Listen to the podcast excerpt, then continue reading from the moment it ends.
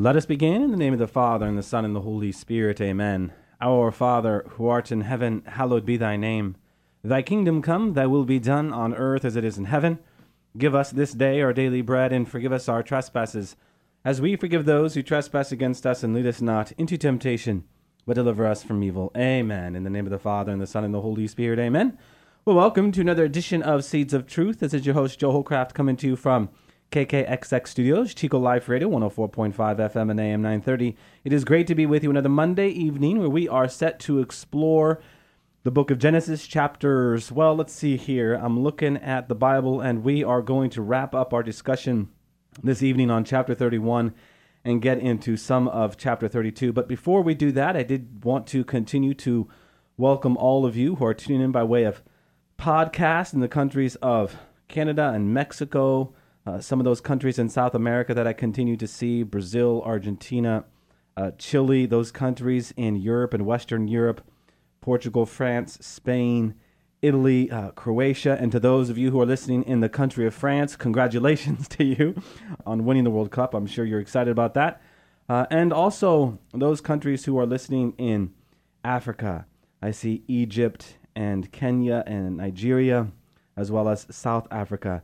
Uh, this past weekend, I was in the state of Alabama. So, for those of you who might be tuning into this podcast uh, in the state of Alabama, I I welcome you and or wherever you might be because I know a number of you flew out or flew in rather to the state of Alabama. So wherever you might be listening in the, the United States, I welcome you. Now what we do here on Seeds of Truth is from one week to the next. We hit the book of Genesis on Mondays and Tuesdays and then on Wednesday I have a local associate pastor by the name of Father Mike Ritter join me to talk about a movie. And then on Thursday, I take up uh, your questions.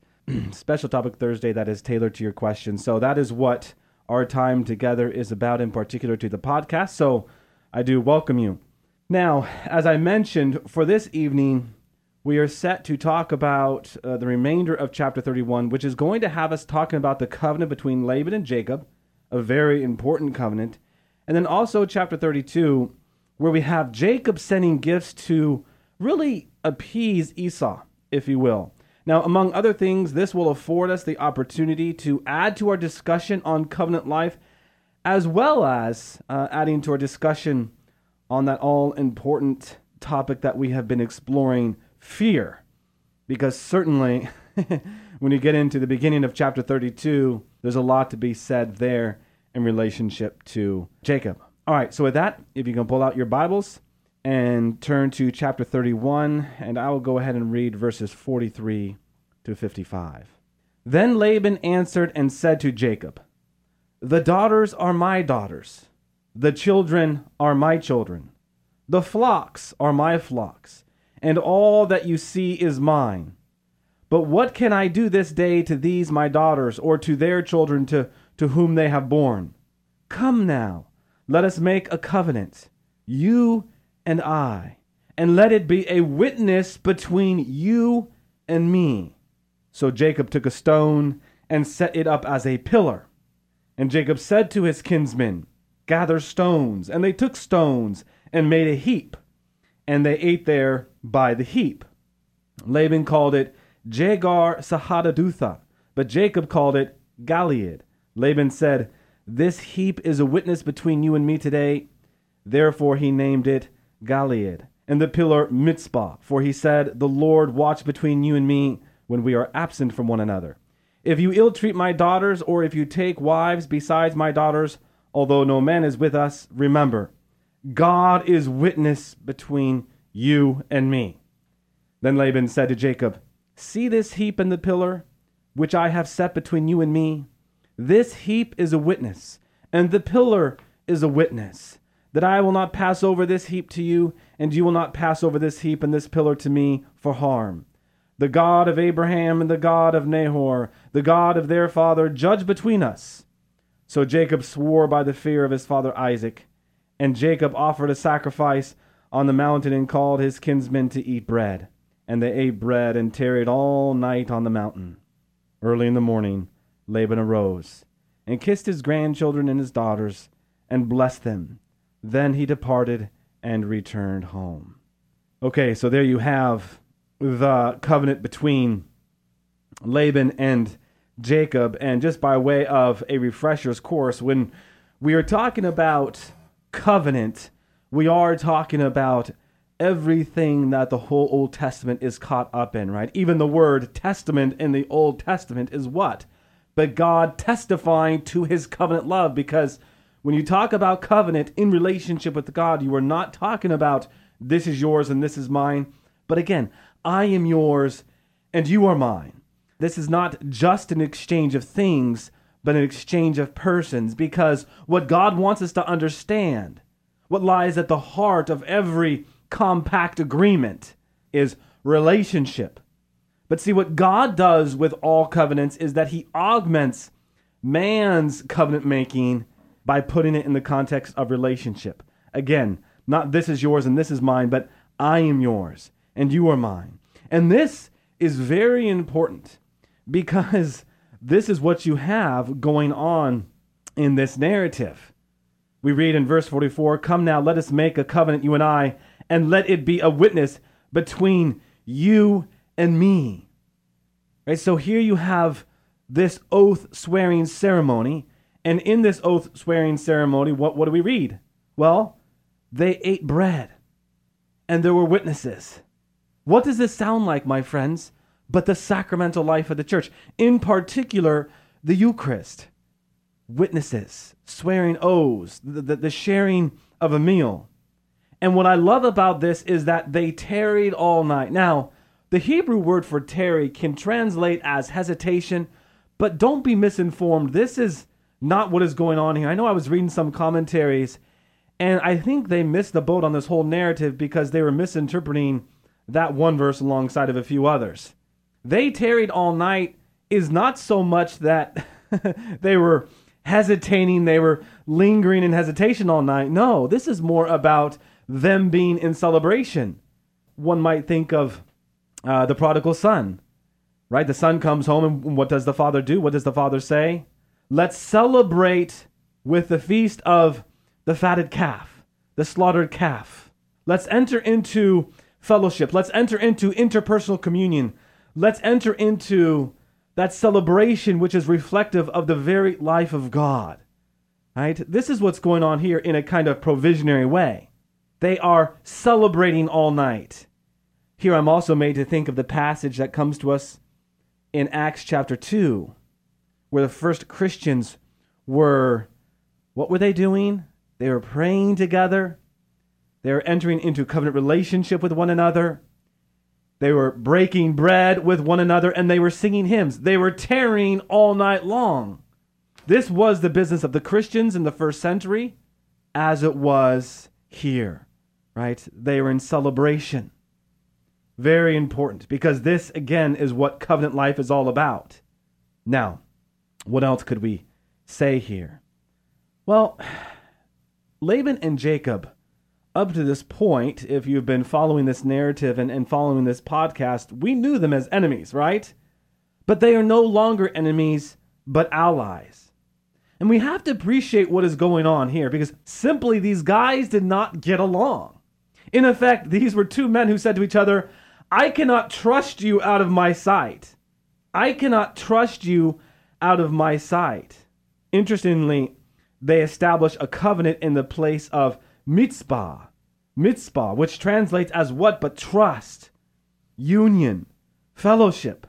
So the very act of this covenant is really an act of faith in one another.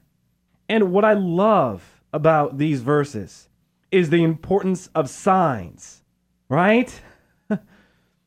Let, let's pick this up again in verse 50. If you will treat my daughters, or if you take the wives besides my daughters, although no man is with us, remember, God is witness between you and me. God is witness between you and me.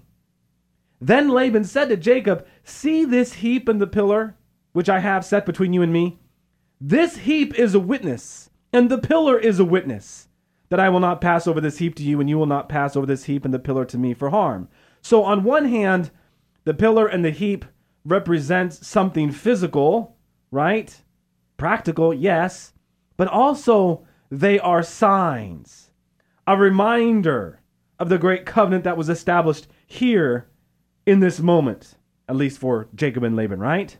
So here you have the significance of the sign being a reminder of a great covenant. Now, what God does with this in the new covenant is that the sign becomes the actual presence of God, right? It's just not something practical acting as a reminder while that was important. But no, now God's actual presence is in the sign. This is part of what Christ transforms in the new covenant. Right? What does he say of the, the host, the bread? Eat of my flesh and drink of my blood, and you have life in me. This is my flesh. This is my blood. So the signs are no longer just signs, but now the actual presence of God. You see what's going on here? This is why it is so important to read the old in light of the new and the new in light of the old, and to appreciate that God just isn't fulfilling the old covenant and Old Testament. He is at the same time transforming it, transforming it into his own very presence. I absolutely love that. Okay, what else here? Well, the word Mizpah also translates as the Lord watches. So they make this covenant with the understanding that God is the watchman, that God is, oh, we could say, going to keep them honest, right? We need people to uh, help us to be honest, just not with, uh, with one another, but with ourselves, right? God is the witness. God is the witness. God is the judge. Why do we have witnesses? I think that's a very important question. Why do we have witnesses? Just not in the sacramental life of the church, but just more generally. Because if one witnesses something, then, then they can make a proper judgment upon it, right? I think this is important because today we tend to reduce what is objective. We want to turn everything into the subjective. We've slipped so far into lies and excuses. We have forgotten that there's something that exists called truth. We have forgotten that there's something that exists called objective reality. We have forgotten that there is something called a witness. And if you are a witness, you become a judge. I know Jesus says, do not judge but he is not talking about placing a, judge, a judgment upon something that is external, something that is objective, because what is objective is external. What is objective is revealed. What is objective is no longer hidden per se. What Jesus was talking about was the judgment of the heart. You can never know what motivates someone to do what they do, and, and so you can never place a judgment upon that. He says, Do not condemn. Do not condemn. So, being a witness, being a judge is very important. It lies at the heart of our faith because at the heart of our faith lies what? But covenant life with God. God as our witness, God in the end as our judge. Huh? You've heard me talk about this before. Brothers and sisters in Christ, each and every one of us will have a final conversation with God. And I have always felt that that if nothing else, in that final conversation with God, we should have the hope that we recognize the one we are talking to. Because if we do not recognize the one we are talking to in that final conversation, then what God has been witness to our whole life, which is each and everything we have done in our whole life, He will place a strong judgment upon that. This we know, because this He said. So God is witness and God is judge. And as such, this was on Laban's conscience, this was on Jacob's conscience, of course, and they acted accordingly. It helped them keep each other honest, if you will. I love that. Mizpah, the Lord watches. So the same word that means trust, union, fellowship is the same word that means the Lord watches. Why? Because the Lord desires trust, union, fellowship, interpersonal communion. Huh? So, before we jump into chapter 32, just to wrap up this narrative that we have been talking about in chapter 31, we really do come to the end of the long and stormy relationship between Laban and Jacob. But as we do, we are reminded of the importance of what covenant making is all about. That at the heart of every covenant relationship, just not with God, but with one another, is reconciliation. I want to be in good standing with you. I want to be in favorable standing with you. I want to be blessed by God because now I am seeking to be reunified with you. And this is one of the great challenges before each and every one of us, right? Dr. Alan Hunt penned a book talking about this. And the title of the book is Everyone Has Someone to Forgive. Did you hear that? Everyone has someone to forgive. That is to say, what Dr. Alan Hunt is saying is everyone has someone to be reconciled with. And if, if you don't think that's true, think long and hard. Maybe you are in the mindset of, well, you want to know what? I'm not right with this brother in Christ or, or with this sister in Christ, and, and I'm all good. But what have I said about that before? That's, that's dangerous thinking because indifference can lead to a deep, deep grudge. Ask yourself have you been indifferent to someone? And now do you hold a grudge towards that someone? I don't know. Give that some thought. At least in my own experience, that has been true, and, and the good Lord has been challenging me with that. So with Jacob and Laban, we have this great covenant. And incidentally, my friends, this is really the last mention of Laban in the Bible. Uh, the very last mention of Laban in the Bible. All right, chapter 32. Now, chapter 32 has arguably one of the most difficult passages to interpret in all of the book of Genesis, if not the whole Old Testament. If not the most difficult passage to interpret in the book of Genesis, if not in the whole Old Testament. And here, of course, I'm talking about the episode of Jacob wrestling with the angel. Now, we will get into that. But as you know by now, as you know by now, if we are going to understand one verse, what is necessary to do, but better understand its preceding verse. And if you're going to understand that preceding verse, what is the best thing you can do to interpret that verse? But its preceding verse. What am I saying? We must understand the verses we read and the chapters we read in the larger context of the whole. And so, if we're going to understand Jacob wrestling with the angel, we have to get at the heart of just not what is going on in chapter 32, but as I will highlight, what has been going on with Jacob up to this point. From the very time we were introduced to Jacob up to this point. All right, so with that, let us jump into chapter 32 I think I'll go ahead and read verses 1 to 21. And I, I don't know how far we are going to get into this reflection tied to these verses. Uh, we may have to just pick up where we left off this evening tomorrow. But uh, I do think we have some time to get into some of this. All right, verses 1 to 21.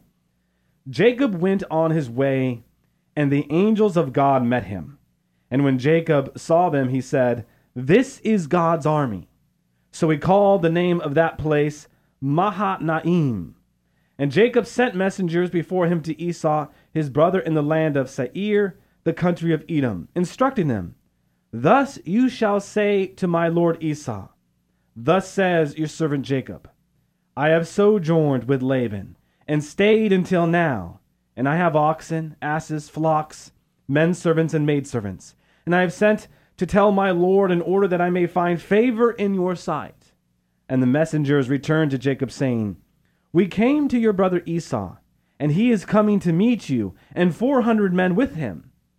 Then Jacob was greatly afraid and distressed, and he divided the people that were with him, and the flocks and herds and camels into two companies, thinking, If Esau comes to the one company and destroys it, then the company which is left will escape. And Jacob said, O God of my father Abraham and God of my father Isaac, O Lord, who didst say to me, Return to your country and to your kindred, and I will do you good. I am not worthy of the least of all the steadfast love and all the faithfulness which thou hast shown to thy servant, for with only my staff I crossed this Jordan, and now I have become two companies. Deliver me, I pray thee, from the hand of my brother, from the hand of Esau, for I fear him, lest he come and slay us all, the mothers with the children. But thou didst say, I will do you good, and make your descendants as the sand of the sea, which cannot be numbered for multitude. So he lodged there that night, and took what he had with him a present for his brother Esau two hundred she goats and twenty he goats, two hundred ewes and twenty rams, thirty milch camels and their colts, forty cows and ten bulls, twenty she asses and ten he asses. These he delivered into the hand of his servants, every drove by itself, and said to his servants, Pass on before me, and put a space between drove and drove. He instructed the foremost. When Esau my brother meets you and asks you, To whom do you belong? Where are you going? And whose are these before you? Then you shall say, They belong to your servant Jacob.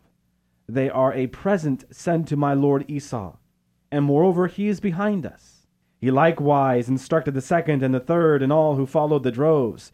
You shall say the same thing to Esau when you meet him, and you shall say, Moreover, your servant Jacob is behind us. For he thought, I may appease him with the present that goes before me, and afterwards I shall see his face. Perhaps he will accept me. So the present passed on before him, and he himself lodged that night in the camp. Okay, lot there. What's going on? Well, first and foremost, in these series of verses, Jacob here, really, if we're just going to get to the heart of it, gets the scare of his life. Why? Because Jacob knew that he would have to face his brother, who at one time planned to kill him. So Jacob sends messengers to Esau with a carefully worded message to let him know that Jacob wasn't coming back to, to try to dominate Esau. No, he was coming as Esau's servant, seeking his favor, as he nervously waited for his messengers to return, I'm sure. I mean, think about it. What is going on in Jacob's mind? What is the tension? What is he thinking? Maybe something like surely Esau will be friendly by now. After all, it's been 20 years. And it's God who, who commanded me to come back. So God must have calmed Esau's anger. I can't imagine the kind of intellectual gymnastics that Jacob might have been going through. And the messengers returned, saying, What in verse 6? We came to your brother Esau, and furthermore, he is coming to meet you. And 400 men are with him. what must Jacob be thinking? Well, at least the question why is he bringing 400 men with him? Did Jacob freeze? When do we find the first meaning of fear? But after Adam and Eve sinned, right? When God came looking for them in the garden, they hid themselves because they were afraid. Brothers and sisters, sin results in guilt. And guilt causes fear towards God and towards the one we have wronged. Apply that truth to any one situation you're in right now. And if you have found yourself in fear, then it probably had something to do with that sin, guilt. We fear the retaliation we know we deserve. There is something that is still yet just inside of all of us, I hope. I think this was the root of Jacob's fear. Now, what's striking about this is that 20 years have passed. I made this point the other day. You know, we say, boy, how time flies when you're having fun. Most especially how time flies when you're with your beloved. But I would include in that whole mindset that we could also say, how time flies when we are in fear, how time flies when we hold grudges, where a year and a half feels like a day. Maybe someone has wronged you, and every time you see them, something just wells up inside of you. A year and a half, two and a half, five years later, it just as well could have been a day because that's how you felt five years before. Right? The same could be said of fear.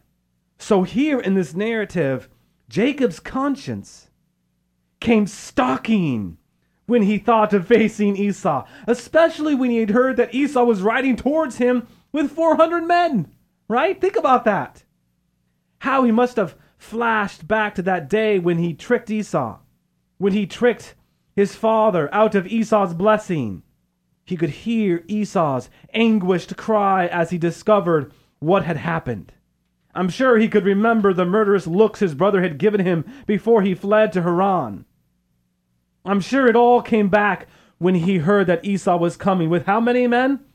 400 men. Mm, mm, mm. All right. I'm looking up at the clock, and there's so much to say here, but we are going to have to wrap up our discussion. And like I suggested earlier, tomorrow we are literally just going to pick up where we left off. Uh, I may reread some of those verses, but the essence of this discussion is just going to pick up where we left off because this discussion is, is so important for us because I think all of us, in some way, shape, or form, have experienced the exact thing that Jacob is experiencing here.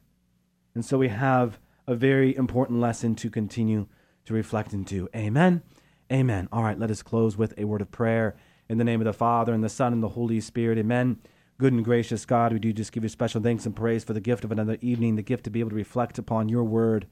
We ask that you pour out your graces upon each and every one of us, especially all those who are taking time out of their busy schedules to listen to this podcast, that the word of God might inspire them to be the best version of who you are calling them to be.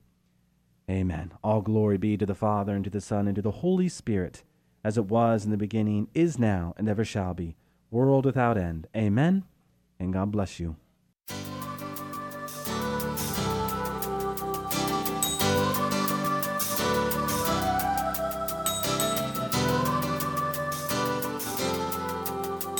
Thanks for listening to Seeds of Truth, heard every evening Monday through Friday at 5:30 here on KKXX if you'd like to hear this program or find out how you can help support Seeds of Truth, the website is joeholcraft.org.